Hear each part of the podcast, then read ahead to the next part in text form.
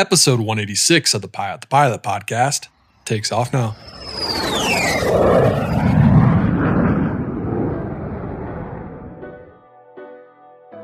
Fly with Garmin Avionics, then grab your mobile device and make the Garmin Pilot app your cockpit companion. Get advanced functions you'll use before, during, and after every flight, including updating your aircraft's databases and logging engine data, plan, file, fly, log with Garmin Pilot. Pilot to Pilot is brought to you by the Finer Points. These guys are constantly adding content to the Ground School app. Check it out at learnthefinerpoints.com. My name is Jimmy Ferreira. I'm a uh, Grumman S2 pilot for uh, CAL FIRE slash DynCorp. I'm an instructor on the S2, and I'm also a C-130 pilot as well. My name is Jeff Reynolds, and I'm an air tanker pilot. Fly the uh, Grumman S2T. AV Nation, what is going on? And welcome back to the Pilot to Pilot podcast. My name is Justin Siems, and I am your host. Today's intro is going to be super short. I am on the road, just got in from Cabo, flew two legs, landed in Denver, took a rental car to Aspen. I'm watching a deer walk across the, the view right now. I can't even make this up. There's like seven of them. It's crazy. But, anyways, today's episode is equally as crazy and even more awesome. It is with CAL FIRE, uh, with everything that's going on uh, last year, over history, and just fighting these crazy fires in California. Uh, CAL FIRE is doing such a great job with that. Uh, go follow their Instagram, it'll be in the description below. Go follow what they do. It is an incredible. I'm so thankful for them coming on to share their story and just talk about their great part of aviation and their public service. And it's just really, really cool to see. And it's a great opportunity. If you have ever wanted to be a CAL FIRE pilot, go hit them up. Uh, do whatever you can to get into this industry because it is, uh, from the sounds of it, a very rewarding industry. But Aviation, I hope you enjoyed today's episode. If you do, please leave us a review. Add this to your playlist, podcast playlist. That's another thing I just found out that Spotify cares about. So add this podcast to a playlist if you don't already. Even if you don't have a podcast playlist, just add it to one anyways, and that helps the rankings as well. But Aviation, I hope you guys are having a great day. And without any further ado, here's CAL FIRE. Jimmy and Jeff, what's going on? Welcome to the Pilot to Pilot podcast. Thanks for having me. Thank you. Yeah, no problem. I'm really excited to have you guys on, and we're talking a little bit before. This has been this has been a process getting this uh, getting this approved on the right channels and uh, getting this going. But uh, nonetheless, I'm excited to have this conversation and talk about a, a sector of aviation that uh, is not not overlooked. I want to say, but maybe not so many people really understand how to get involved, how what you all do, what the whole thing means. So I'm, I'm really excited to to shed some light on this part of the aviation world and uh, and talk to you guys today. Absolutely.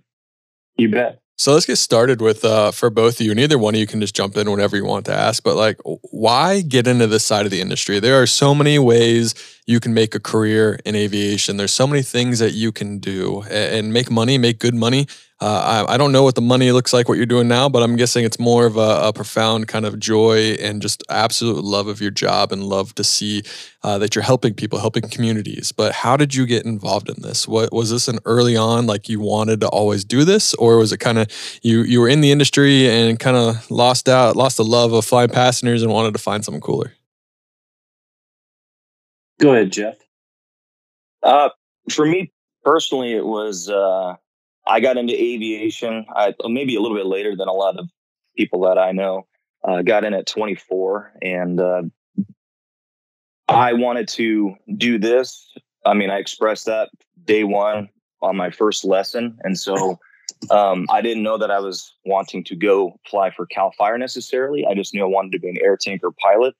Um, so I kind of targeted my hours and my profession, you know, for 10 years aiming for this. And, you know, I got started flying in 2008 and the industry wasn't, uh, wasn't looking too good back then. Most of the instructors were furloughed airline guys. And it, uh, it just kind of reiterated the fact that uh, I don't want to be on the airline side, um, or even the corporate side, but I wanted to just target it so I could get into the aerial firefighting side of things. And, for me, my first exposure to the aerial firefighting thing, I lived uh, or want to live back in, but uh, I'm from Rancho Cucamonga originally, which is at the base of uh, pretty much Big Bear and Cucamonga Peak in Southern California.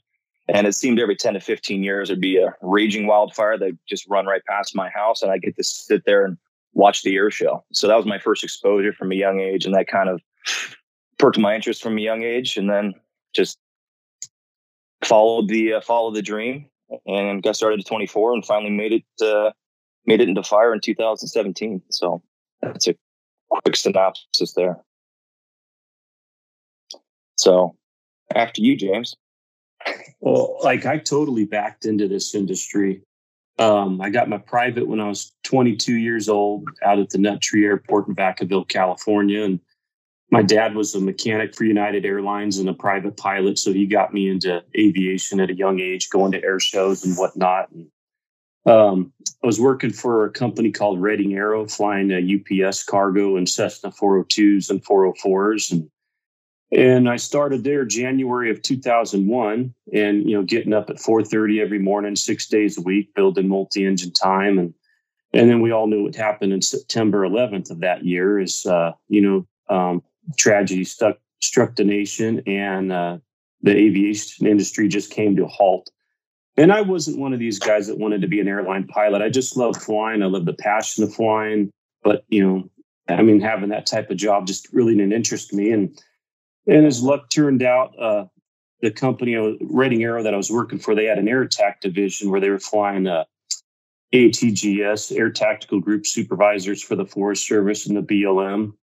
And they had two airplanes, two pilots. One of their pilots had had a heart attack just before the season started. And they sent a memo out and asked if anybody had any Skymaster time. And I did. And they asked me how much. And I was like, well, I have to go home and check my old logbook and I came back. I had 22 and a half hours. And they're like, that's perfect. You need 25 for the insurance. So uh, you're it. I'm like, um, okay.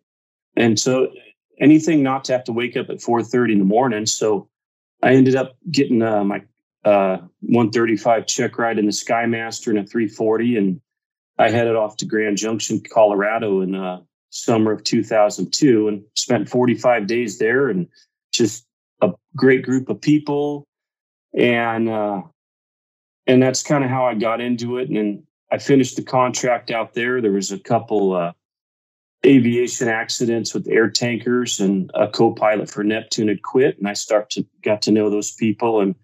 I finished my contract flying air attack and went right into a co-pilot on P2V Neptune that same year. And I kind of just haven't looked back. I just, it's one of the best kept secrets of aviation, but it, it's not on purpose. It's just a fantastic job, and the main thing is just a great group of people.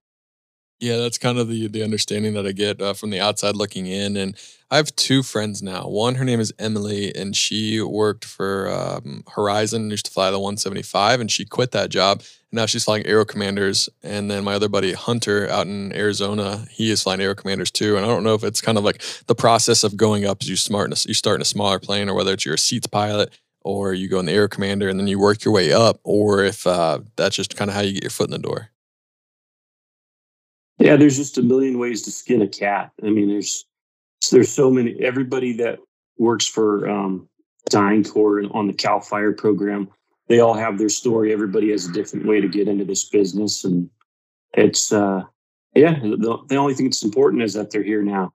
You know, the thing that I find interesting about aviation is from the outside looking in, it, it, it, seems like it's a very intimidating industry and very hard to get into. Like you, you think you have to be way smarter than you actually have to be, or you just think there's so many roadblocks that might pop up and, keep you from doing it.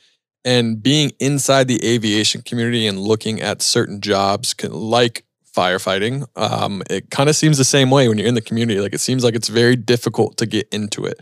Would you say it is a difficult side of the industry to get into, or is it just as easy as uh, reaching out to the right people and uh, just kind of like um, if you want to be a pilot, you just call an FBO or you just call that company, and they're usually pretty easy, not easy, but they can uh, lead you down the path to joining those ranks. Well, go ahead, Jeff. Uh, yeah, uh, my personal story was I I uh, kind of like what you said about your friend Hunter, right? Very much the same thing. I, I started in fire flying an Aero Commander. Um, but before that, I was flying a King Air 350 for a charter company called West Coast Charters out of John Wayne, Orange County. And uh, I got into that because a friend of mine, um, his name is Matt, he pulled me out of towing banners. I was flying a Super Cub. And he's like, dude, you, if you want to do this you know, dream job of yours, you I don't know many aero firefighting jobs that fly Super Cubs, so you may want to come and build some twin time at least. So um, he got me a job there flying a King Air 350. Did that for two years, and that's you know kind of the stepping stone. But um, I knew I wanted to do, and I had been in contact with some Forest Service people, and they said, you know, look at air attacks, look at air attacks. You need to find an air attack company and uh, you know target them. Well, in 2016, uh, they had a fire in uh, near Monterey called the Soberanes Fire, and I was dropping off some people uh, to go. They had a tea time at uh, Pebble Beach there in Monterey, and I looked across the ramp, and there was a King Air, or there was a my King Air, and right next to it was an Aero Commander, and uh, this lady was wiping off soot and ash from the windshield of the Aero Commander. I'm like, well, that's that's a clue. So I walked over there and talked to her, and uh, you know, said I I think you fly fire. Do you not? She's like, yeah, fly air attacking. And this is, you know, this is the airplane we use, you know, and, uh, you know, yeah, it's a fun job. I'm like, well, this is exactly what I want to do and how I want to get into it. How do I get into it?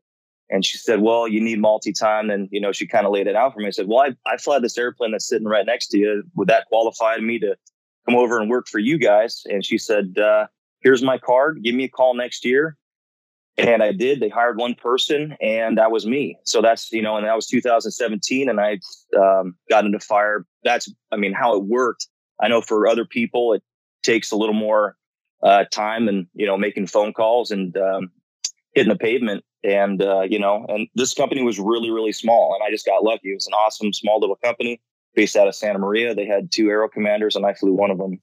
Um, but uh, you know, there are much bigger um, companies that fly air attack on contract for the U.S. Forest Service, and um, their names. I mean, it's pretty easy to find them on the internet just with the with the search, and they're always looking for pilots. So I don't think it's difficult. It definitely takes a special interest in the industry because uh, it's it's not just flying circles around fires when you're doing the air attack. Then you got to be engaged.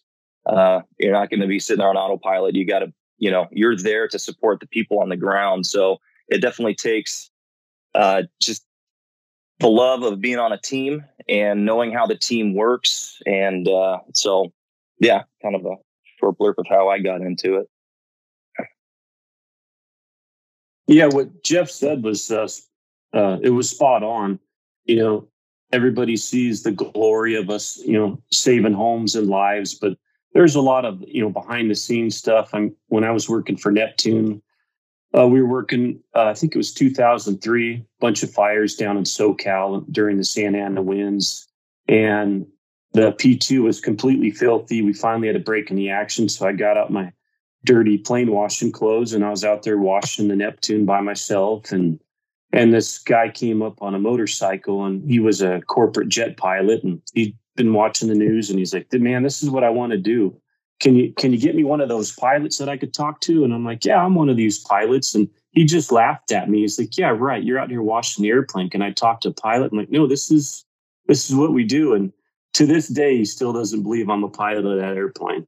So it, it takes it's a, just a different type of uh, it's more of a blue collar job, and yeah. uh, you know it's it's just not what everybody expects getting into it. But it it by far is the most rewarding job I've ever had. That's why I'm still here. We'll talk a little bit about the misconceptions of your job. Like, obviously, uh, people might not understand the, the full blue collarness around it. And it's more than just flying, and it's not just kind of like flying to and from. You are constantly working, thinking, hand flying, um, sometimes close to the ground, uh, close to fires and smoke. Kind of like talk a little bit about some misconceptions that you think the public has about your job versus what you actually do. After you, Jimmy. Age before beauty. Oh, that's rough. um, yeah, it's just it's uh there's long like especially right now I'm a I'm a relief pilot, so I work 10 days on and I have five days off, which is a fantastic schedule to the last 19 years where we've I've worked six on and one off. And six on and one off. Dang. Yeah. and I mean when it was a four to six month um, fire season, it was still very challenging and difficult for the family life, but it was doable. And now with, you know, I mean, especially Northern California is where I'm based right now. It's uh, it's just nonstop. You know, a season can easily go six to ten months, I mean, pretty much every single year. And now having those five days off makes it much better. And and uh, they're just long days. You have 14 hour duty days, 10 hours rest, and fly, flying uh, the S2. We're both uh, we fly single pilot, so we're limited to seven hours. When we're when the C-130 comes online and we're flying that, we can work eight hours because it's a multi-crewed airplane.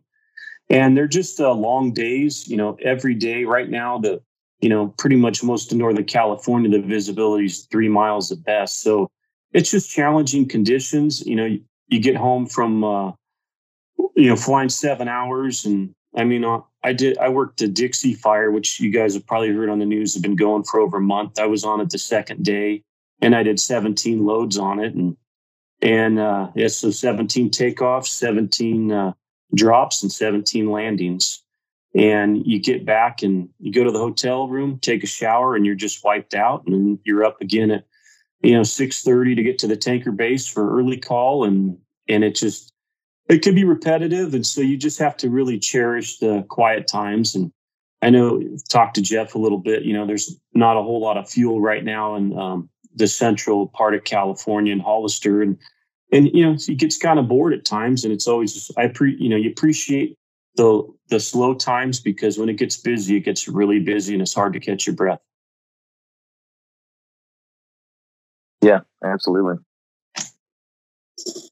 yeah, and being being based in Hollister this year, um, Hollister had their biggest year ever last year. They did over a million gallons of retardant, um, and that's just with S2s because uh, they don't bring any uh, any large air tankers down there. So it was a very busy year compared to this year, which is one of the slower years, um, and partly because our response area, I mean, got hammered last year, but uh, you know, not a lot of rain, not a lot of uh, grass crop, and so therefore not a whole lot of uh, uh, initial attacks for us in the Hollister area.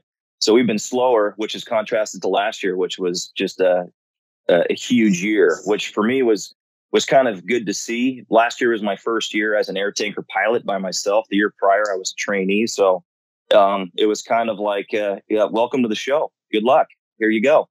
So it was good to have that, and then compare it to this year, which is a little bit slower uh, for me, you know, in, in, our response area being in Central California in the Central Valley area. So, um, yeah, people don't see the sitting around waiting, you know, kind of just uh, cocked and ready, but you know, nowhere to go until the uh, the alarm is sounded and you're you're off into your airplane. So you got to kind of keep yourself occupied. I know a lot of people have the. I have two plans for the day. One is flying, waiting to fly, and the other one is I'm going to, you know, read this book or learn Spanish or, you know, keep yourself occupied, but something that's relatively easy to to set aside so you can then get in your airplane. So I mean if uh if making souffles is your deal, probably not the best at a tanker base because you're probably going to have to leave in the center or the middle of making one. So, um, you know, you kind of have to have you know two planes when you show or two uh, two plans when you show up in the beginning of the day.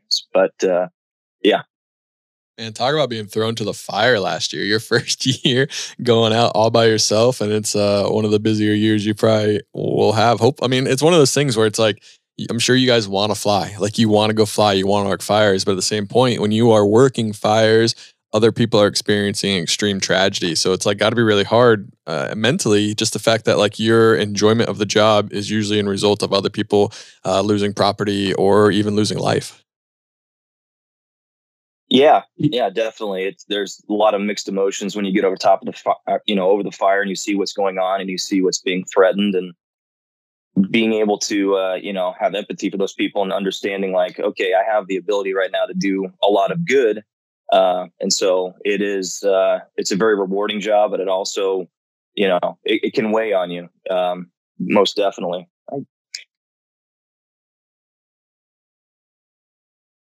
Talk a little bit about um, kind of the come up process. So obviously you don't get thrown into an S2 or a C130. Uh, is it usually you start in either? I guess seats pilots would be different, but would you start in an air tractor, move your way up, and keep going, or is the the seat pilot air tractor? I believe the air tractors are on their own side, and then you start the Aero Commander and work your way up in that air attack. Uh, everyone has their own uh, different track. I'm I'm not sure. Um, um, the Cal Fire model, typically how it's worked, and uh, Jimmy would uh, knows better because he did a lot more years in the OV10 than I did. But you get hired as an air attack pilot, and you fly the OV10 until uh, OV10 slash King Air, depending on where you're at, and then you uh, you wait to bid uh, on seniority a tanker trainee spot.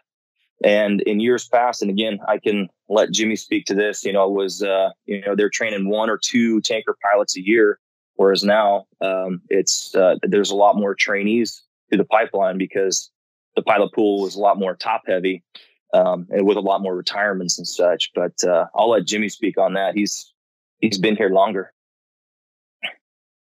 Yeah, I mean it's uh, Jeff spot on. You when you get hired here, you know when people show up there, the people that are the most successful are the well-rounded pilots, the ones that anytime they have a chance to fly any type of airplane, they just jump on it and go.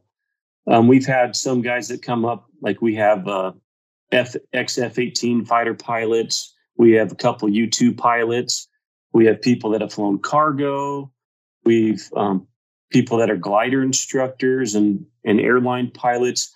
The people that, um, you know, I'm an S2 instructor. The people that really sort of breeze through the program are the ones that um, have an open mind and they come with a very well-rounded background. Like they haven't just you look in their logbook and if they've flown five airplanes their entire career, they're usually going to struggle a little bit. People that have flown, you know, close to 100 different types of airplanes, multi-engines, tail wheels, gliders, they're the ones that really excel in this type of work. You know, because it's it's you have to have a passion for flying to do this job because like I said it's long days.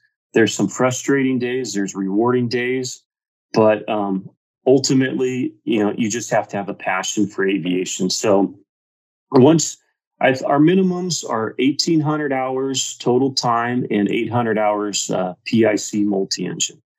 And like anything, that's the minimums. You know, you come in with more than that, you'll be uh, more apt to get hired and more successful. And and a lot of it is the attitude of of your of a pilot. You know, because you're going to be stuck with someone for you know up to 10 days in a small room waiting for the bell to go off and and I mean, we even see people that excel um, have like a, a team sports background, people that are used to the team environment, not just doing everything by themselves. And they're the ones that excel. So when you get, you know, you get interviewed, you get hired, you go through a two week training program in the OV10, or like or Jeff said, we have a couple Airs that we use for training the um, the backseat OV10 guys and gals, the uh, their air tactical group supervisors they're basically the control tower in the sky, um, run, you know, basically helping run the show from the, the aerial side of it.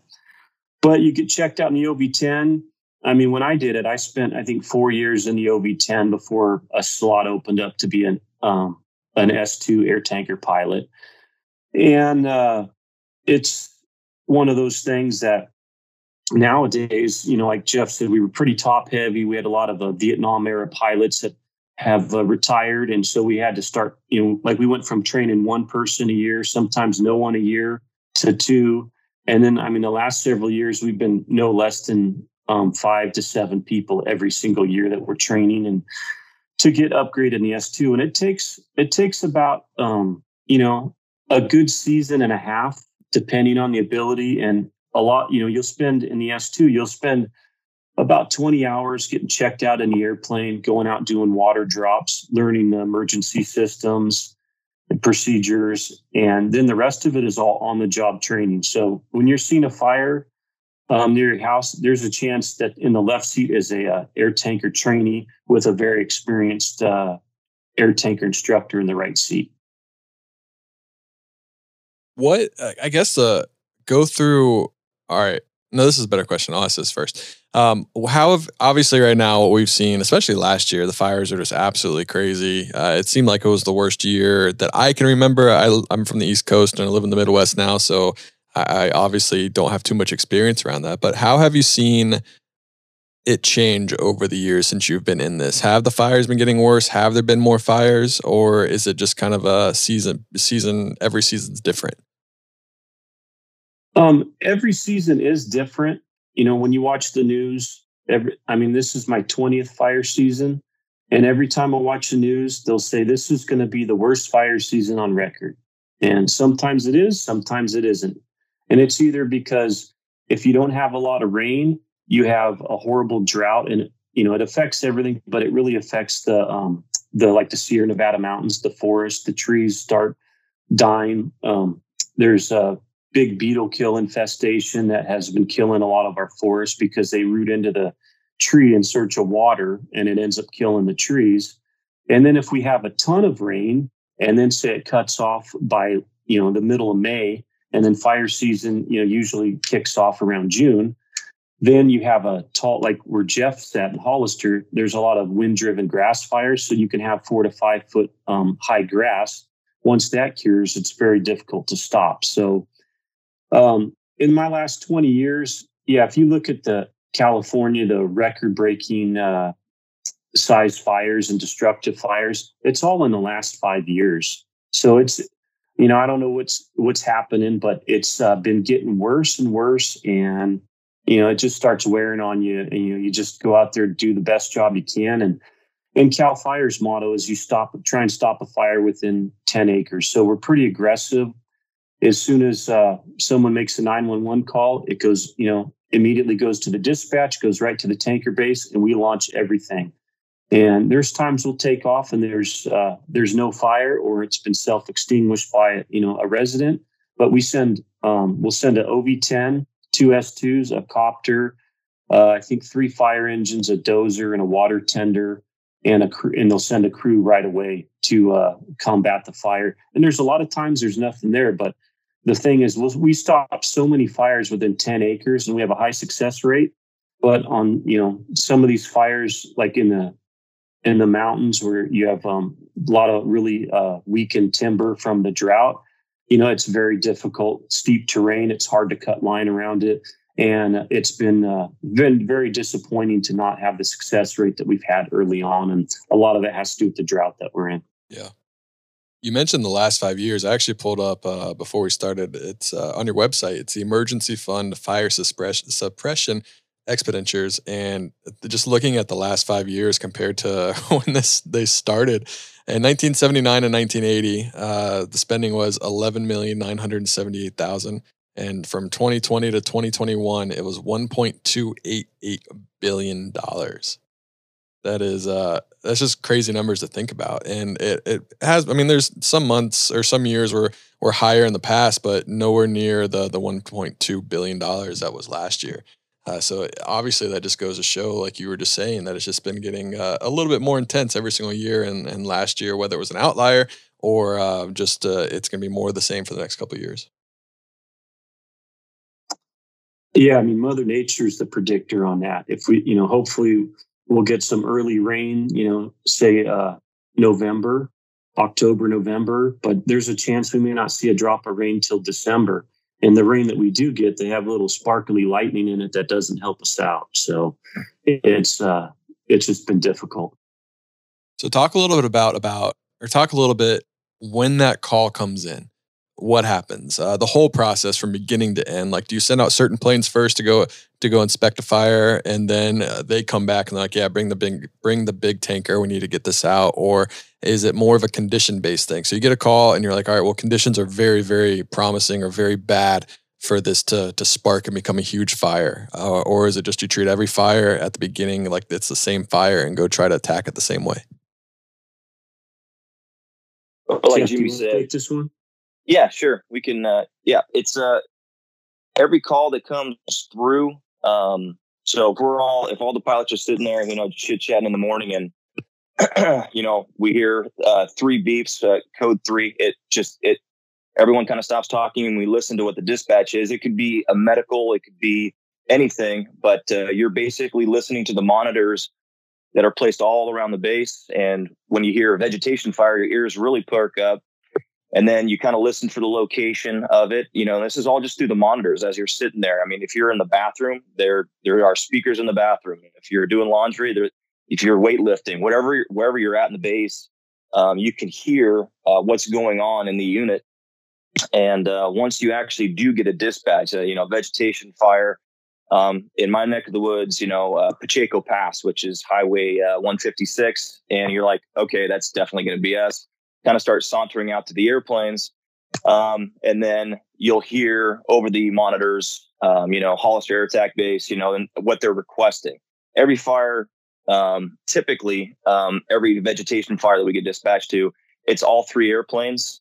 It's the OV-10, it's the two S2s, and like Jimmy was saying, they'll pull a helicopter, the closest helicopter, and uh, and then they um, launch a slew of ground resources from dozers, water tenders, hand crews, and we treat every single one of them like it could be the big one. You know, we all launch to it, and Hollister is a great example of. Uh, you know the the infamous canceled dispatch you know we'll we'll launch everybody we go to the airplanes get everything running, radios come on, and then we get the dispatch, and you get the Latin, you get the name of the incident, the uh, Latin long, bearing and distance. You get a bunch of frequencies from air to air frequencies, air to ground frequencies that are going to be used on that fire. And um, once you have all of that, you just let the guy who there's a Cal Fire uh, person sitting there at the radios giving you the dispatch. We just call rolling, which means that we're all starting to, you know, the process of taking off. We go to the runway and all of us launch. And uh, we treat every single one of them like, like I said, like it could be the big one or like any, you know, we, it's not, uh, oh, let's see, let's send the OV10 out and, you know, he'll tell us if he needs us. Um, from there, if it, uh, if we get over the incident and it looks immediately like we're going to need, um, more help, more than just the helicopter, the two S2s, the air, uh, the ATGS, the guy in the back seat of the OV10 who is a CAL FIRE captain or battalion chief, um, he can send out more requests and more orders for additional aircraft, be that uh, helicopters uh, and or tankers. And so the, he bases uh, what the fire is doing on, you know, or, or the he bases his orders off what the fire is doing. You know, if it's if the two S2s aren't going to cut it, um, if it's you know a slope driven wind driven uh, fire and it's running up towards houses and it looks like this has potential for you know uh, a thousand acres then it, immediately he'll order uh, more resources um, and a lot of times the the next resources are just the closest resource you know you can get uh, you can get a large air tanker you can get uh, more s2s it just depends on where the fire is um, but uh, I'll let Jimmy add in there. I probably missed some things. Well, um, remember when I was based at Hollister years ago, there was a a local uh, guy in the hangar next to us, and he's like, "God, you guys sure you know go up and get canceled a lot." And he's like, "You guys must spend a lot of money on it." And I thought about it. We, you know, over the course of the season, especially that base, you get a lot of dispatches. They might spend one to two hundred thousand dollars on you know just everybody taking off and everybody coming back and all the engines leaving and coming back. But that same year was uh, what Jeff said. He was at Monterey and uh, witnessed uh, the Soberanes fire, and and I was uh, based at Hollister. I made the first drop on it, and we threw a bunch of equipment at it, but it was in such a bad area we couldn't get ground resources. Once the wind hit it, it took off, and at that time in 2016, that was the most expensive um, wildfire in California history not as basically as far as um, finances. It was over two hundred million dollars, and I told them, I said, you know, you you can uh, you can go by how much um, success we have. You don't know any one of those acres that we stop within ten acres could be another one of these Soberanes fires that cost two hundred million dollars, and with that kind of money, you can buy an entire new fleet of aircraft for the entire state. So it's uh, you know you, you can't really see how much you know how much money you've saved the state. Although I go to bed every night knowing you know like yeah we we made a good job stopping that. The guys on the ground took action quickly and safely. They knocked it out. They cut line around it. They put hose around it. It's a done deal. And it's like man, if that thing would have gone to top the top of the hill, it would be gone. So I go to bed at night, you know, with a smile on my face, knowing that you know yeah the team as a whole you know did a good job and kicked some ass. How quick can you tell uh, upon either the phone call or when you first show up to a fire that this fire is going to be a problem. I know there's probably other conditions, like you said, the slope, uh, the vegetation around it. There's a lot of things that come into play. So I'm guessing there's a point in the season where fires can either spread faster or the conditions are more ripe for a potentially dangerous fire. Is this something you can tell right away when you get there, or is every fire different how it starts and how it finishes? Um, every fire is different, but like you said, um, having an education of the area that you're fighting, you know, certain areas. And, you know, when you get out in the morning, if you're wearing a sweatshirt and it's kind of humid out, you know, fires aren't going to run as well as they normally would.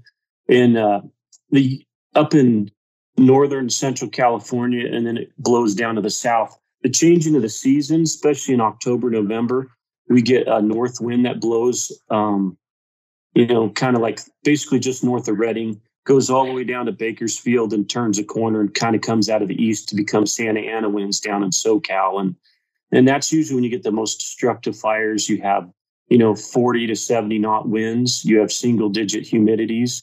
And days like that, you know, when you know that's predicted, I get to work a little early, make sure my airplane's tip top shape because I know if, you know, if somebody drops a cigarette or dra- drags a chain or just does something stupid, we know that you know it's going to be a very destructive and potentially deadly fire. And there's also places, uh, you know, being at Hollister, you go to you know certain areas, you you go to fires. You know, when you hear like Oakland Hills and it's a north wind day, you know, I step mm-hmm. up my game. I get moving a little faster because I yeah, I know the destruction that place had in 1991, where it, it burned up 2,500 homes and killed 25 um, people. You know, in in a matter of a day. So there are certain areas, you know, Paradise, California had um, a tragic fire, the Camp Fire in 2018, and and that stuff all got wiped out. Now it's full of a bunch of dead grass. So I'm based at Chico on my rotation, and when there's a fire up there, you know, I step it up even faster just because I know that the potential is there to be really destructive and deadly. When you're flying, when when those potential, so say the days that you know uh, this could spread. This is bad. Uh, all the conditions are right for a really bad one. The winds are high.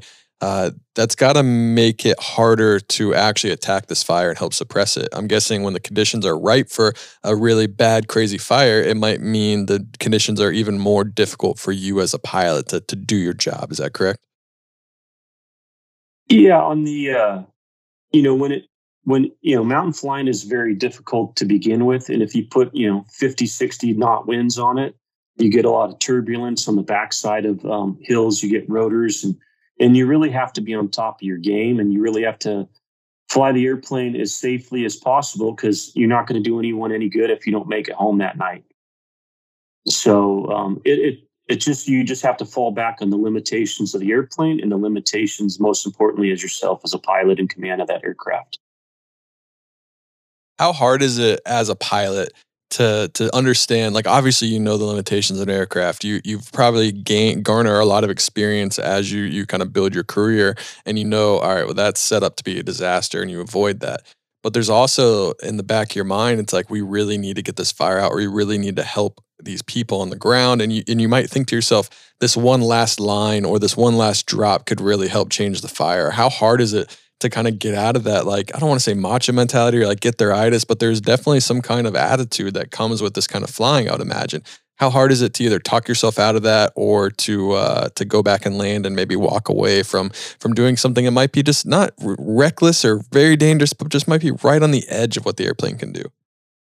It's uh, one of those things that you know as an instructor in the s2 you could teach a monkey how to push the red button and have red stuff come out of the belly but it really takes a strong pilot to be able to say no.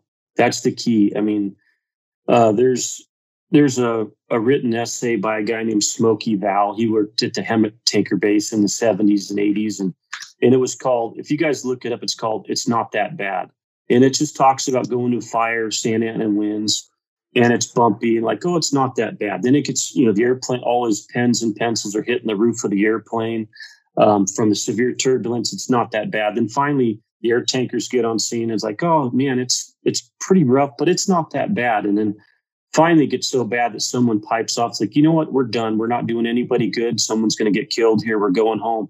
And then everybody pipes in like, yeah, that's great call. We're leaving, and everybody leaves. And it it takes a really strong person to be that that um, guy or gal that says, no, you know what? We just can't do it. Someone's going to get hurt we're sorry. We're going to have to go back and you know wait maybe wait a couple hours for the winds to calm down, or maybe even not till the next morning. And and it's a difficult decision, but you know in your heart what you can and cannot do with that aircraft and the retard to help people on the ground. And I'm guessing when those situations pop up, uh, the fire is at its best, or not its best, but it's at its uh, most dangerous, and it can probably be frustrating because that's when everyone would think it's it's the most important time to go attack it. But it, when it's so dangerous, and I guess what was it up in uh, Canada where it was creating its own weather system, and, and was it tornadoes, like fire tornadoes and stuff? It's probably not the best idea to be going flying around in those. Yeah, last year I was on a fire just um, northwest of the Reno Stead Airport, where they hold the Reno Air Races every year. And it was the first National Weather Service uh, warning for a firenado. I mean, uh, it sounds like a joke or a movie, but I was on that fire and I actually have pictures of it. Obviously, we couldn't take action until it subsided, but um, it was a, I mean, it looked like a, it was a tornado that was created by the extreme fire behavior of the weather and the dryness and uh, it it ended up tearing up a couple outbuildings. So, um, yeah, have those happen in the past, yes, but now they have a new technology where they can hmm. actually, you know, check the rotation and the weather service can predict it. So that's that's incredible. Yeah, I'm guessing technology just played a huge role in uh, in help helping uh, this whole process. Absolutely. In your line of work, you rely on precision planning, trusted resources, and experience each day. And that's just what RAA brings to financial planning. Having served thousands of pilots for three decades, they understand how important planning for the future is to your career, livelihood, and family. That's why RAA offers free consultations with financial advisors who know pilots and can answer your most pressing questions, provide personalized guidance on the key areas you need to address now, and deliver actionable next steps to help keep your plan on course. Most importantly, you'll have a clear picture of your current financial life and a partner you can trust to help you achieve your financial goals. Meet with an RAA financial advisor specializing in your airline for free consultation today at raa.com backslash pilot to pilot. That's pilot, T O pilot. And remember, in life there are passengers and pilots. We, RAA, proudly serve pilots. Now you don't have to fully admit to this. My wife wanted me. She when I told her that I was having this podcast, she was really excited, and she's like, "Can you ask them how scared they are when they go fly?" so I mean, eh, I know this difference of being scared and being kind of like heightened intense intensity. But let's talk about like your first big fire or your first day. Was there any kind of like um, intimidation? I would say, or was it more excitement and adrenaline just pushing you through? Go ahead, Jeff. Uh, well, as a so yeah, mine was more recent than Jimmy's. Obviously, I'm uh, newer to the game, but uh, my first fire, I mean, I was with an instructor. You know, this is like Jimmy was saying, this is on the job training. But uh, uh, truth be told, I'm like, I'm so amped to get into that fire. I actually ran out to the tanker, and my instructor is like, ah, ah, ah, stop, we don't run. It's like, okay, you're you're right, sir. You're right, sir. But you're so jazzed, and you're you're you just you know, it, it's it's hard to believe, you know, that you're in the situation that you've been working so hard towards, and you're about to go do the one thing that you feel like you were put on the earth to do. You're you're just that excited about it. So trying to suppress that, um, I definitely wouldn't say uh, fear, except for the fear of of messing up um, or not supporting the guys on the ground, or you know, just you know, exceeding my abilities and just not being able to perform the way that you want to perform. That was the biggest fear. Uh, the rest of it for me was excitement.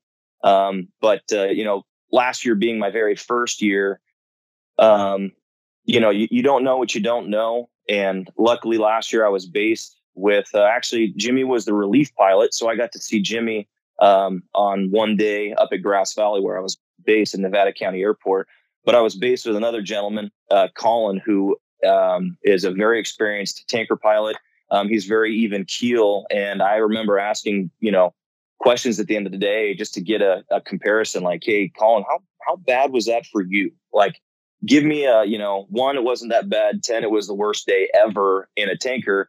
And um, I just have to gauge it because I'd come back just feeling like I just went through a, you know, a washing machine and, uh, you know, and feeling like I was too, because amount I was sweating. But, uh, you know, a lot of it I had to base on their experiences. And I, Jimmy and I have had these conversations too, where I'm just like, man, that was horrible. was it that bad for you as well? Um, and like the the fire that Jimmy was speaking of at Reno, that was the Loyalton fire, and I was on that one as well. And as I'm going under these columns, and they're talking about outbuildings, uh, roofs being ripped off by a firenado, uh, you go that I don't think it can get much worse than this, right, guys? Like this, we're getting to that to that point where we kind of pull the plug and we all go land and just go. That's going to do whatever it wants to do. Um, but with that said, I mean there are, I mean, and just to be blunt, there are times where you scare yourself because you know it's uh, every drop is different. Um, you know, you have the same sequence of events to get yourself prepared for a drop, but uh, there are things where you know it gets really smoky. And I remember being um, in the orbit looking at another tanker going for a drop, and you lose complete sight of them because it's just that bad of visibility.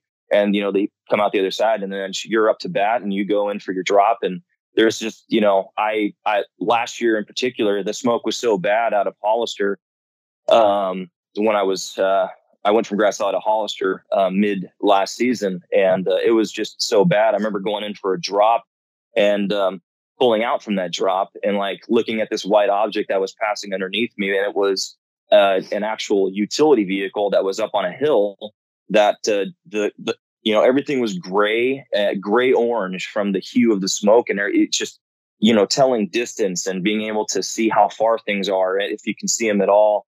Um, you know, things, things will creep up on you and you got to be really perceptive and, and very methodical um, in every single drop that you have. So, um, there are times where you scare yourself and you're like, huh, that, that could have gone a lot worse.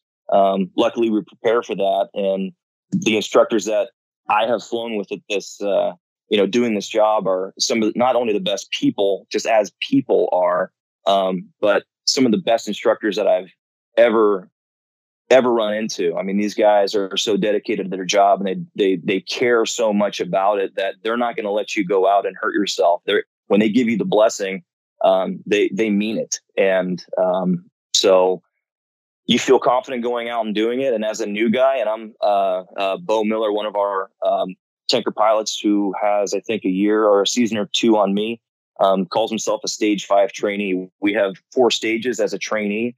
And jokingly, he says, I'm just a stage five trainee, which is exactly what I compare myself to, where I, I think of myself. Like I'm learning every single day and watching um, just in complete reverence to guys like Jimmy, guys like Colin, um, and just, you know, sitting back and trying to learn as much as I can.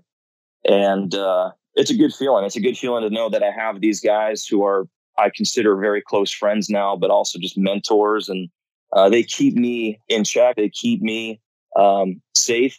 And uh, it's like the ultimate team. It's, it's, uh, and it's a fantastic feeling knowing that I have these guys as references to, you know, know how to keep myself safe. So what's it like when you're when you're lining up for the drop and uh, I don't do you fly through blinding smoke to drop? Uh, how close to the ground are you? Can you feel the heat of every fire? Can when you are down there and you're seeing that utility vehicle and all you see is orange and gray, are you feeling i'm guessing you are like the incredible heat that's coming off it the updrafts the, the turbulence kind of talk about uh, lining up to the drop, going through the drop, and pulling out, and what kind of your emotions and your what you're feeling in that moment?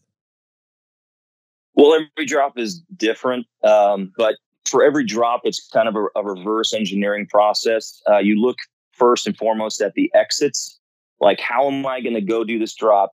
And worst case scenario, I lose an engine and I can't get rid of the load. I have to be able to go into this drop knowing that I can get out of it. So you look at all your exits first, and then you just build that backwards. And um, I'm not sure which one of my instructors coined it, but it's like you just set up bread trails. You know, you set up breadcrumbs and you follow these breadcrumbs into the drop. Um, to speak to how high we are, 150 feet at approximately 120, 130 knots is kind of the uh, um, the format that we use in the S2. Um, whereas the larger tankers are going to be a little bit higher, and the seats, single engine air tankers, are going to be lower. Um, but to speak to what it's like, I mean, if it's a grass fire, you got great visibility, um, and it's just running through pastures, and uh, there's really nothing ahead of it. I mean, it's it's it's fun. I mean, it really is. I mean, it's it's uh, you know, you're timing your thumb to the wind and you're trying to it's it's kind of like golfing it's like all right let's i'm going to put a little bit of dope on this and see if it lands where i want it to um, but uh, yeah i'll let i'll let jimmy speak on that too. Yeah as far as uh, like you you don't drop you don't want to be going through a smoke column. One you can't see you don't know if there's a cell tower a tall tree another aircraft or anything like that in there. So uh, you want to avoid that and with fire retardant is what it does it slows the progression of the the advancement of the fire. So you try and drop just on the outside edge of the fire line and then the fire will burn to it and you know slow it down and people on the ground can extinguish it so um, in the best case scenario, you know, like especially like wind driven grass fires, you're in the clear. Even in, you know, most of the time where you drop on the fire line, you're in a clear and you have a clear exit. There are times where the drift smoke plays a part into it.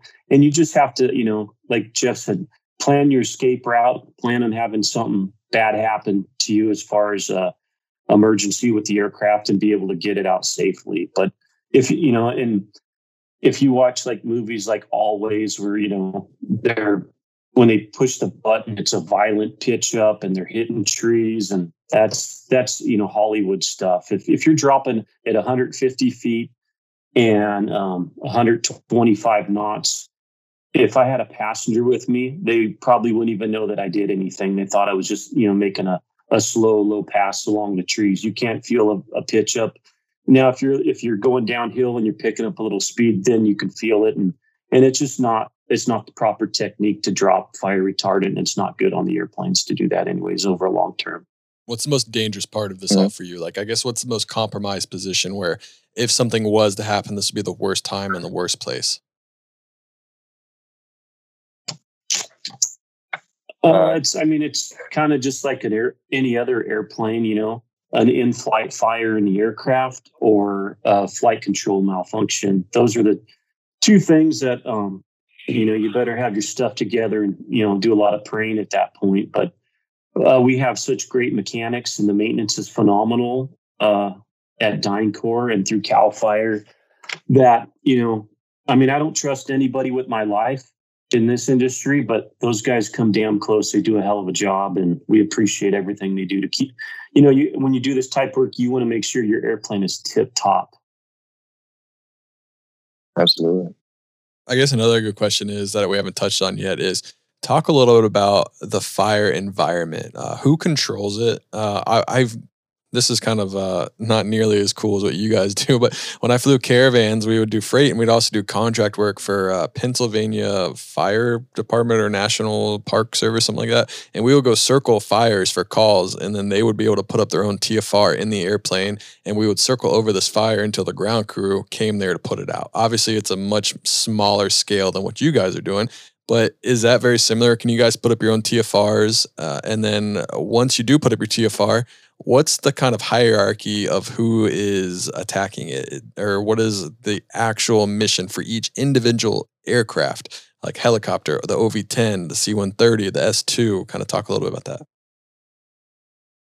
so when when you get to a fire there's an incident commander and that's always a person on the ground usually the first first high ranking official on that fire and then uh, we come rolling in and in a perfect world, the, the guy in the back seat in the OV10 is talking to the incident commander of the fire. And, uh, you know, the guys on the ground are the in charge of the fire, but they can't see the forest through the trees literally. So they rely heavily on our perspective. And we can say, hey, on the right flank of this fire, you have immediate structure threat. You know, they'll say, hey, take action. So the the guy in the OV10 is basically like a moving aircraft control tower. And, you know, when you watch this on the news, it looks like just a bunch of cowboys just going in there, dropping, zipping on out. But it's uh, very choreographed. Uh, when we come to a prospective fire or an actual fire, you make a 12 mile call, 12 nautical mile call, you make a seven mile call.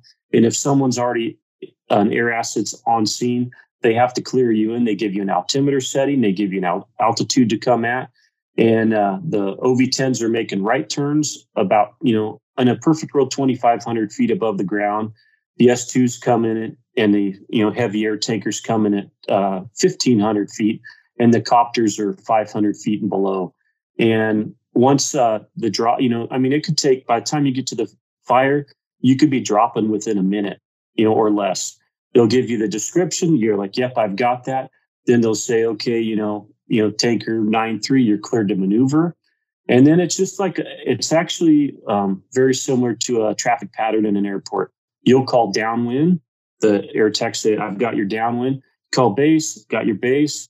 You know, tanker nine three's turn and final, and you have to hear clear to drop. So the the ATGS has to say tanker nine three, you're clear to drop. If they don't, if you lose communication or they don't say that, you have to take it around. And you always have to plan your drop to take around a full load safely because there may be uh, firefighters that haven't cleared the line that are on the ground. There could be a civilian on the ground. There could be a helicopter encroaching near your path. You know, there could be anything. So it's uh it looks cool, but it's very choreographed on how we do things, and you know we do it safely. And and uh, it's called the fire traffic area. And unfortunately, it was started. You know, all that stuff's written in blood by mistakes that have happened in the past, and they're just um, safety measures that we've instilled to uh, mitigate the risks. So, is the point of the OV10 and the helicopter is more of a spotting and uh, kind of uh, eyes on the fire and kind of eyes on the area, or do they both play? Uh, do they are they have the ability to extinguish uh, or lay down drops? The OV10 and the Aero Commanders are are essentially eyes in the sky. The helicopters they come in. There's different. There's heavy helicopters that um, they drop water or fire retardant. Generally, they'll just suck out of a, a reservoir or a, a, lake, a lake or a uh, river to extinguish fires. And we have the helicopters we have, they're helitack capable. So I believe they have nine firefighters in the back, a pilot and a captain in the front. They'll drop off firefighters to remote parts of the fires. They have their hand tools, water pumps, and they start working the fire from the ground immediately. The helicopter will go has a tank. Now we use we have Hueys. Now we use Blackhawks, and and the Blackhawks can take a thousand gallons of water. You know, just sucks it up, drops in the fire, and just keeps going back and forth. So they actually have an active role in extinguishing the fire as well.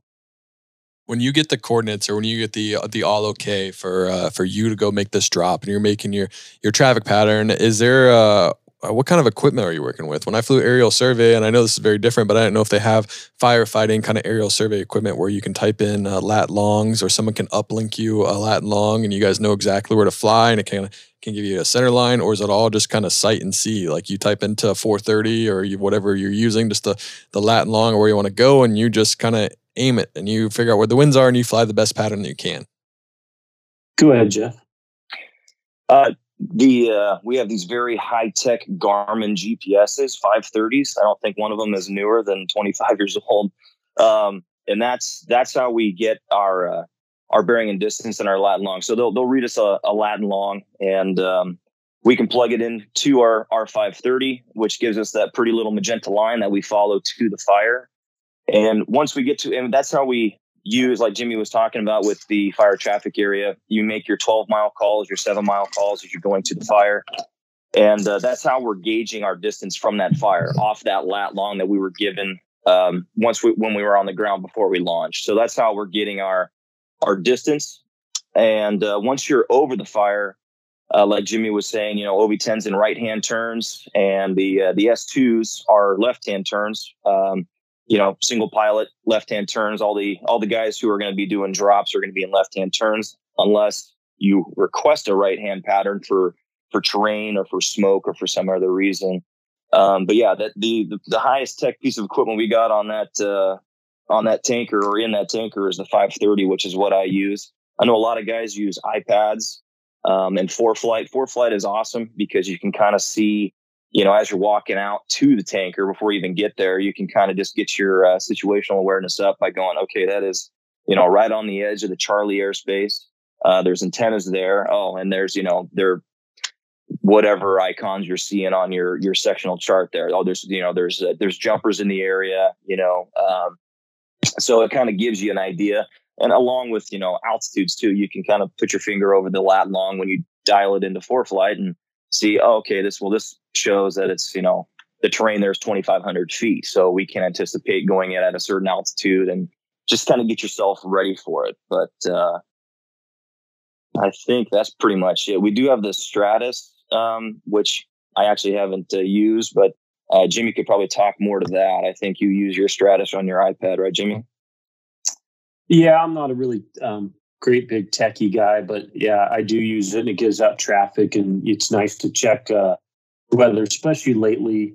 You know, if if we get a uh, like I'm right now sitting in uh, Rohnerville Airport, if there's a fire three miles outside of Redding, and I I could hear on the radio that nobody's flying, it makes me perk up. Like, okay, well, why isn't the Redding guys and gals not going to that fire? So I just bring up my you know my iPhone or iPad and look at it and it's like, oh, it's one mile visibility at the airport. So you could kind of guess like, well, we'll go out and take a look, but there's a good chance that, you know, we may not be able to successfully make it to that fire. So um, yeah, in the last 20 years, I mean, technology, I'm not the biggest tech guy, but it's pretty phenomenal. The, the things that um, aid you into making a lot safer uh, aircraft and flying profile. Yeah, Jimmy, I was actually about to ask you, uh, since you've been in this uh, a little bit longer, how have you seen technology really take off or what could you kind of pinpoint as like the best technology that has been invented maybe not for firefighting but that has helped you? Well me being such a really old guy here uh, you know the one of the biggest advancements was uh, you know tcad i remember when they they installed those on our planes probably about 12 years ago.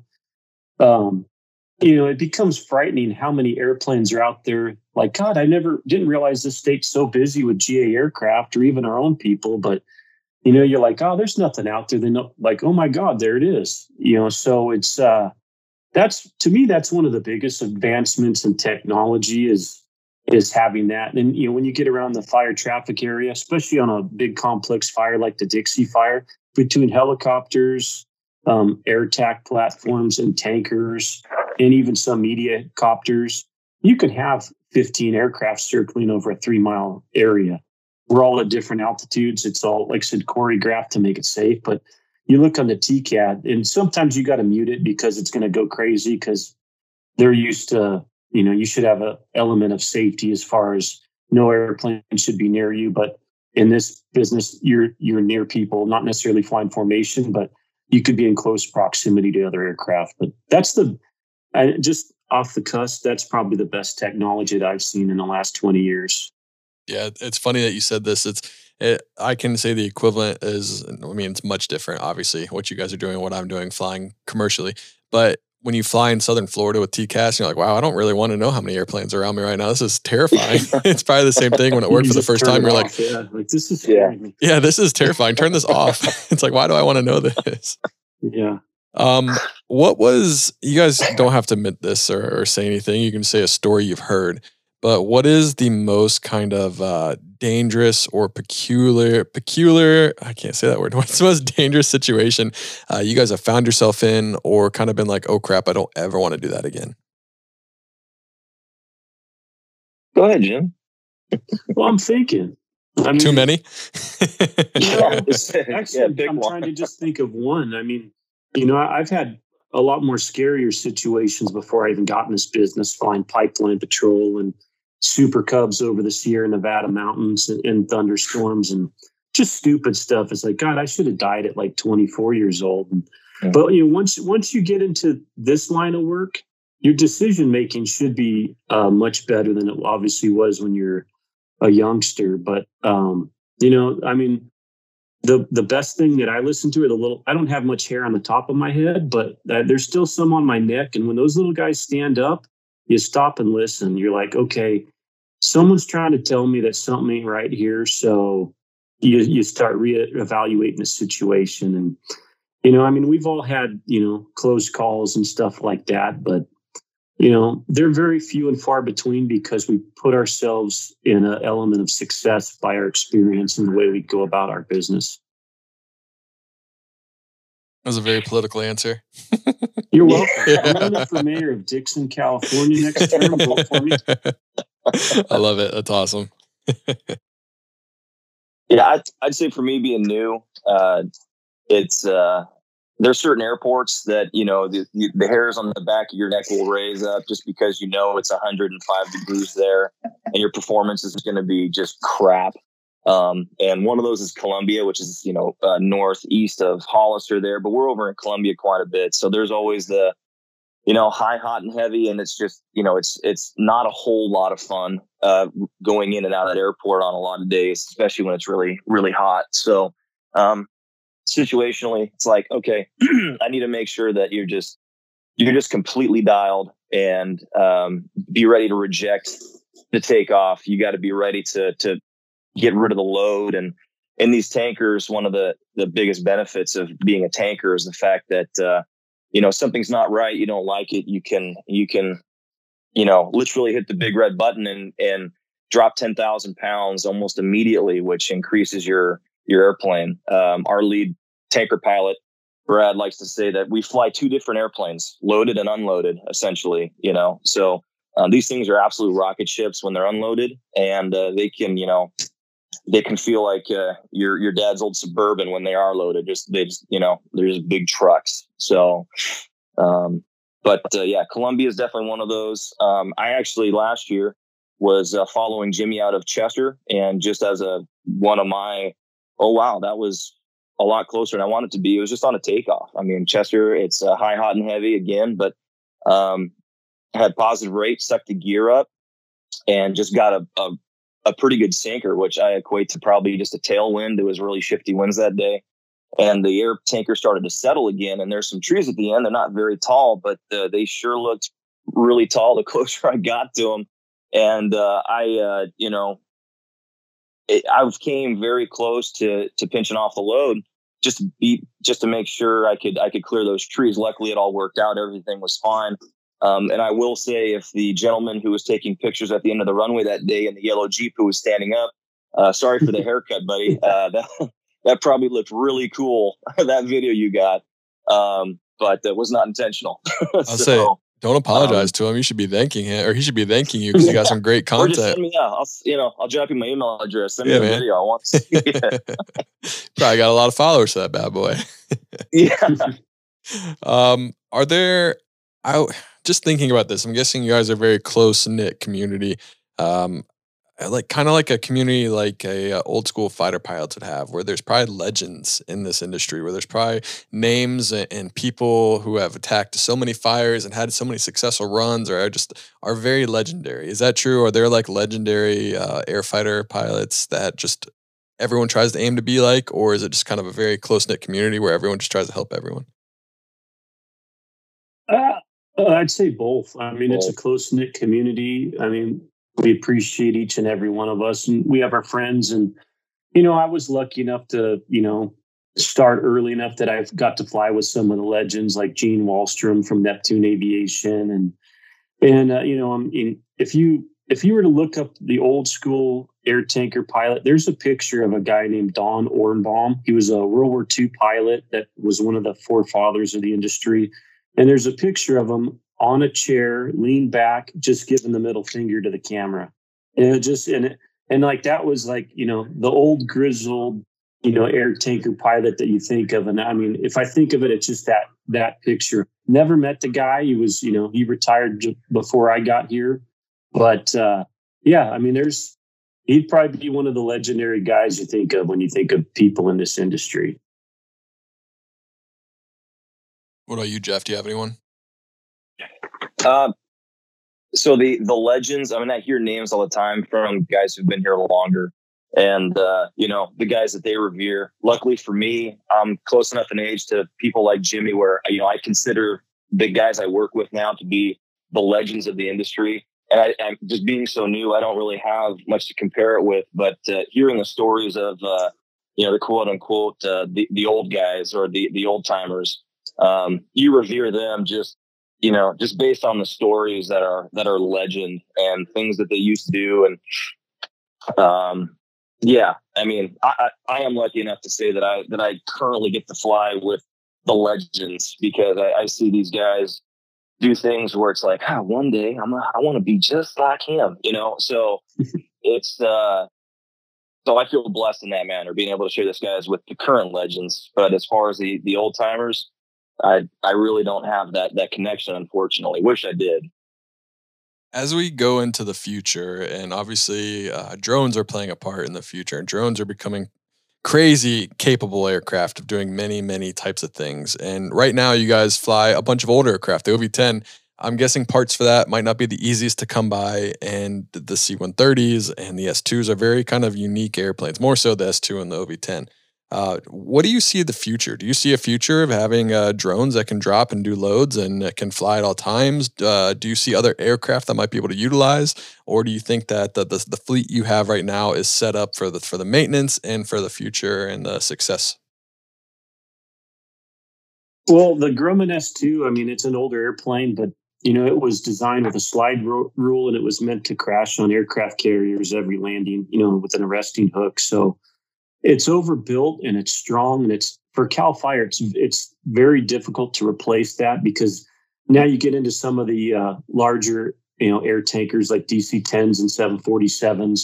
They're they're great assets and um, great tools, but um, you know they're built with computers. So that, you know, I mean, I'm not an engineer, but you know they built an airplane to break and then they added 20 percent. Well, back in the 50s, they didn't have that technology, so they just overbuilt the hell out of it to make it a super strong airplane. But you know, I haven't thought about the drones a whole lot because I think we're a lot. We use drones for like aerial surveying and firefighting and infrared technology. But as far as like um, a drone large enough to you know drop a fire retardant, I think we're a long ways from that because I don't think the technology is there yet. We're like, you know, I know like if you do an airdrop or a missile lock, you know, in Afghanistan or something like that. You can have a pinpoint where you need to drop it, but actually, like where a fire line is and it's constantly moving. I don't know if the technology's um, there yet. Like Jeff said, we have 20 year old GPSs, so I think we're we're a ways from that. But as you see, the budget keeps going up because it it takes a lot more effort to fight these fires. So I'm sure technology is not too far behind. But you know, I mean, uh, I think Chuck Yeager years ago said, you know, when they talked about like unmanned fighters and, you know, there's no glory in it and all that. But he said, anytime you can, you know, get the job done without killing someone, it's probably a good idea to start looking into it. So I think it's not going to be in my lifetime, but probably in, you know, next 30 years, to 40 years, it's something like that may start coming to fruition. Do you see, um, are the S2, uh, the OV10, is it I just they just seem like they're very old aircraft. I don't know much about them, but are there the maintenance? Is it are the parts available? Is it a very easy airplane to maintain? I know they're very well built, like you said, and maybe they don't necessarily build them like that anymore. But I was just wondering about the the reliability, I guess, and uh, the ability to fix them. The reliability's there. Like we'd run into on the S two, we'd run into a shortage of uh, like main wheel tires. They just don't make them anymore. So it, I mean, before we completely ran out, Cal Fire went out to different vendors, and you know you're not making um, wheels for a, a, fleet of 737, so it's very expensive to make a limited run. But I think they they bought one or two hundred um, sets of tires or wheels for the S2, and so we're set. So now we have a vendor that we can make them. So it gets expensive, but you know there's there's few a few parts that do wear out over time that you know, and they may not exist. So you could just manufacture them. Know, I think it was at Teeters down in Salinas that, you know, he's building brand new P 51s because there's a market for it. And there's definitely a market for good fire bombers. So I think we'll be able to um, continue using these. That's good. It's good to hear. Uh, we'll kind of wind it down here. Uh, I guess one of my last questions I have for you guys is what's your most memorable uh, fire you've ever flown and why?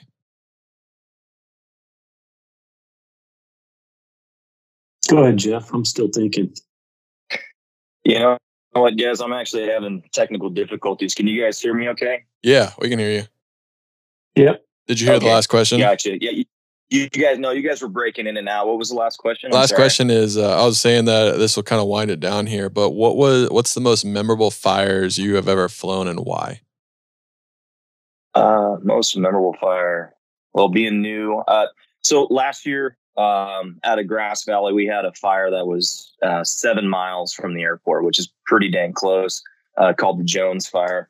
And it was memorable because we attacked it really hard and uh, we we thought we had ground guys down there. We thought we had this thing contained, and then it kind of blew up. We came back for a fuel cycle, and I'm sitting on the wing of my airplane fueling it up, and uh, they said, "Hey, you guys are going back out again." I'm like, "Where we going?" Like back to that fire, and I look over and I look at the this this this header rising up. It's like, oh, this might be actually a much longer day. So we got up, and I ended up doing uh, 20. It's either 24 or 25 drops on this fire, and um, it was a hellacious day. It was just super windy. Uh, it was, re- I mean, just it was just a really rough day. And at the very end of it, was just mentally just broken down.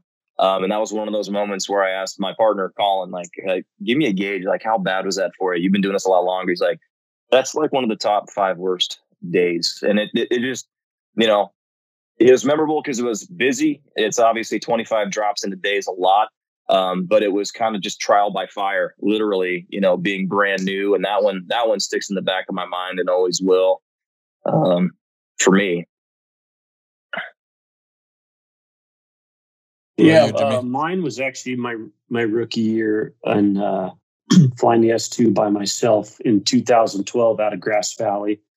It was a fire in a town called Diamond Springs. It was a small fire that just started a roadside start, kind of in the middle of town, and it started running up this little drainage. and And uh, you know, I'd been on my own for probably about a month and a half, and and you know, listen to the radio. It didn't seem like it was doing a lot, but I still had the airplane pushed up, you know, smoke into the fire, and and then it it kind of turned a corner and went up this little drainage um, right behind this. Uh, looked like an apartment complex, but it was a uh, you know kind of like a rest home community with um, a lot of elderly people. Some were bedridden, and in uh, it just all of a sudden started heading for this apartment complex and. And you know, when everybody's working the same time, it was just like, uh, uh Jim, you got that? I'm like, yeah, I'm on base. And I was able to get the airplane slowed up and make a drop. And just as a fire, there was firefighters coming on one side, there were civilians on the other side. And I had about a 30, 30 foot wide path to make this shot. And it was like a, you know, I had one chance to do it before it started hitting this apartment complex. And and I did it. And I was just going back like, please, dear God, I hope I didn't hurt anybody on the ground, you know, because it was a narrow area. Go back and turned out, you know, I mean, the fire was already starting to burn part of the building, and the retardant just through, you know, skill and just a hell of a lot of luck, it, it got in the right spot. And, you know, there was people on the ground that witnessed it and they called my boss. And it was kind of, it was one of those memorable things. I'll probably never have, hopefully never have a situation like that. But, you know, I just, everything worked out right. And, uh, and, uh, you know, it was nice to see the success of, you know, your retardant on something like that. Absolutely. Uh, for, if anyone listening to this right now and they can take away one thing from either what you do or just fires in general, what would you want them to, to take away from this? If you see any fire, you know, out anywhere in the United States, you know, just, you know, for the pilots out there, just stay, you know, try and stay 10 miles away from it even if they're you know a lot of fire most of the fires in california like 95% of them never have a tfr because they get knocked out within a day before a tfr is ex- established. If you could just stay 10 miles away from it everybody wants to look at it but you can look at it on the news and stuff and it's just it's really it creates a very unsafe environment and you know when there used to be a lot of problems with ga airplanes getting close to fires but now drones. If you have a drone just keep it at home. Don't go near a fire. It's just it really disrupts it and eventually someone's going to get killed over it. That sounds like a weather channel thing. They're going to start saying like, if you see water, I forget what they're saying is for floods, but yeah, if you see a drone, head home, or if you see a fire. So it yeah. sounds like that's going to be uh, the new call sign on your Instagram. it, it just maybe. Yeah. What about you, Jeff? Do you have Jeffrey, one? Sorry, guys, it was breaking up again. If I had one thing to say, what what was it again? Yeah, if you had one thing, if if someone listening to this, whether they want to be a, a firefighting pilot, whether they're just listening or just fires in general, what's one thing you would want someone to take away from this podcast and what you could say?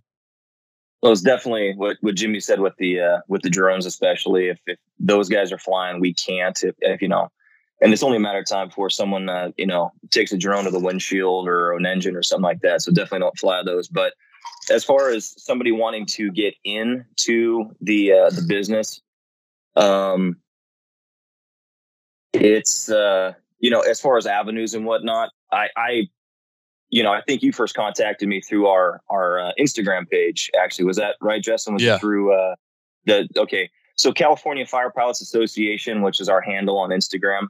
Um, I'm always answering emails and questions from people who are interested to get into it. And so if you're interested in it, you know, in any facet of it, um, and if I can be a help, you know, feel free to get a hold of me through that. But, um, you know, I, I really don't have any parting words of wisdom, but uh, don't start fires. You know, it is it, it is definitely yeah. don't start fires. Um, yeah, that's simple, yeah, right? That's, that, that, that's a good one. Huh? That that Yeah. sounds PC, but it, it is the you know for me it's the best job in the world. I'm I'm absolutely blessed beyond belief uh, to be here, and uh, you know I I get excited you know every time I get to go back to work, which I I feel blessed in that manner because you know I don't I think I'm the minority when it comes to that. A lot of people don't feel that way about what they do for a living. So um, for me, it's the best job in the world. And if you're interested in getting into it, feel free to reach out. Um, and uh, yeah, I think that's it. Perfect. Well, Jimmy, Jeff, thank you guys for coming on. Uh, I'm sure we're going to have a ton of questions, or people will be hitting me up to get you guys on again to answer specific questions. So uh, hopefully we'll have you back on here soon. Uh, I hope you guys are staying safe, and thank you for what you do. I know that you guys are, are doing good work, and uh, it's such a necessity. And like you said, like we talked about earlier, the fires just seem to be getting worse. And whether it's Mother Nature, whether it's people, I don't know what it is, but uh, just thank you for well, we some people know what it is, but uh, thank you for everything that you guys are doing, and we really appreciate it. And uh, stay safe out there. It's our privilege. We appreciate It's our the pleasure. opportunity and the kind words. Yeah, anytime. And like I said, hopefully we'll have you on here soon. But uh, thank you so much. That is a wrap on episode 186 of the Pilot to Pilot podcast. I hope you really enjoyed this podcast. I'd love to have them on again. Uh, maybe go out and meet them, interview them in person, see the planes, touch the planes, and maybe go flying if I'm allowed to. I don't know. It sounds kind of crazy. But thank you guys for listening. I really do appreciate it. Check out Pilot to Pilot, Pilot's Coffee, the best coffee in the game. And I hope everyone's having a great day. And as always, happy flying.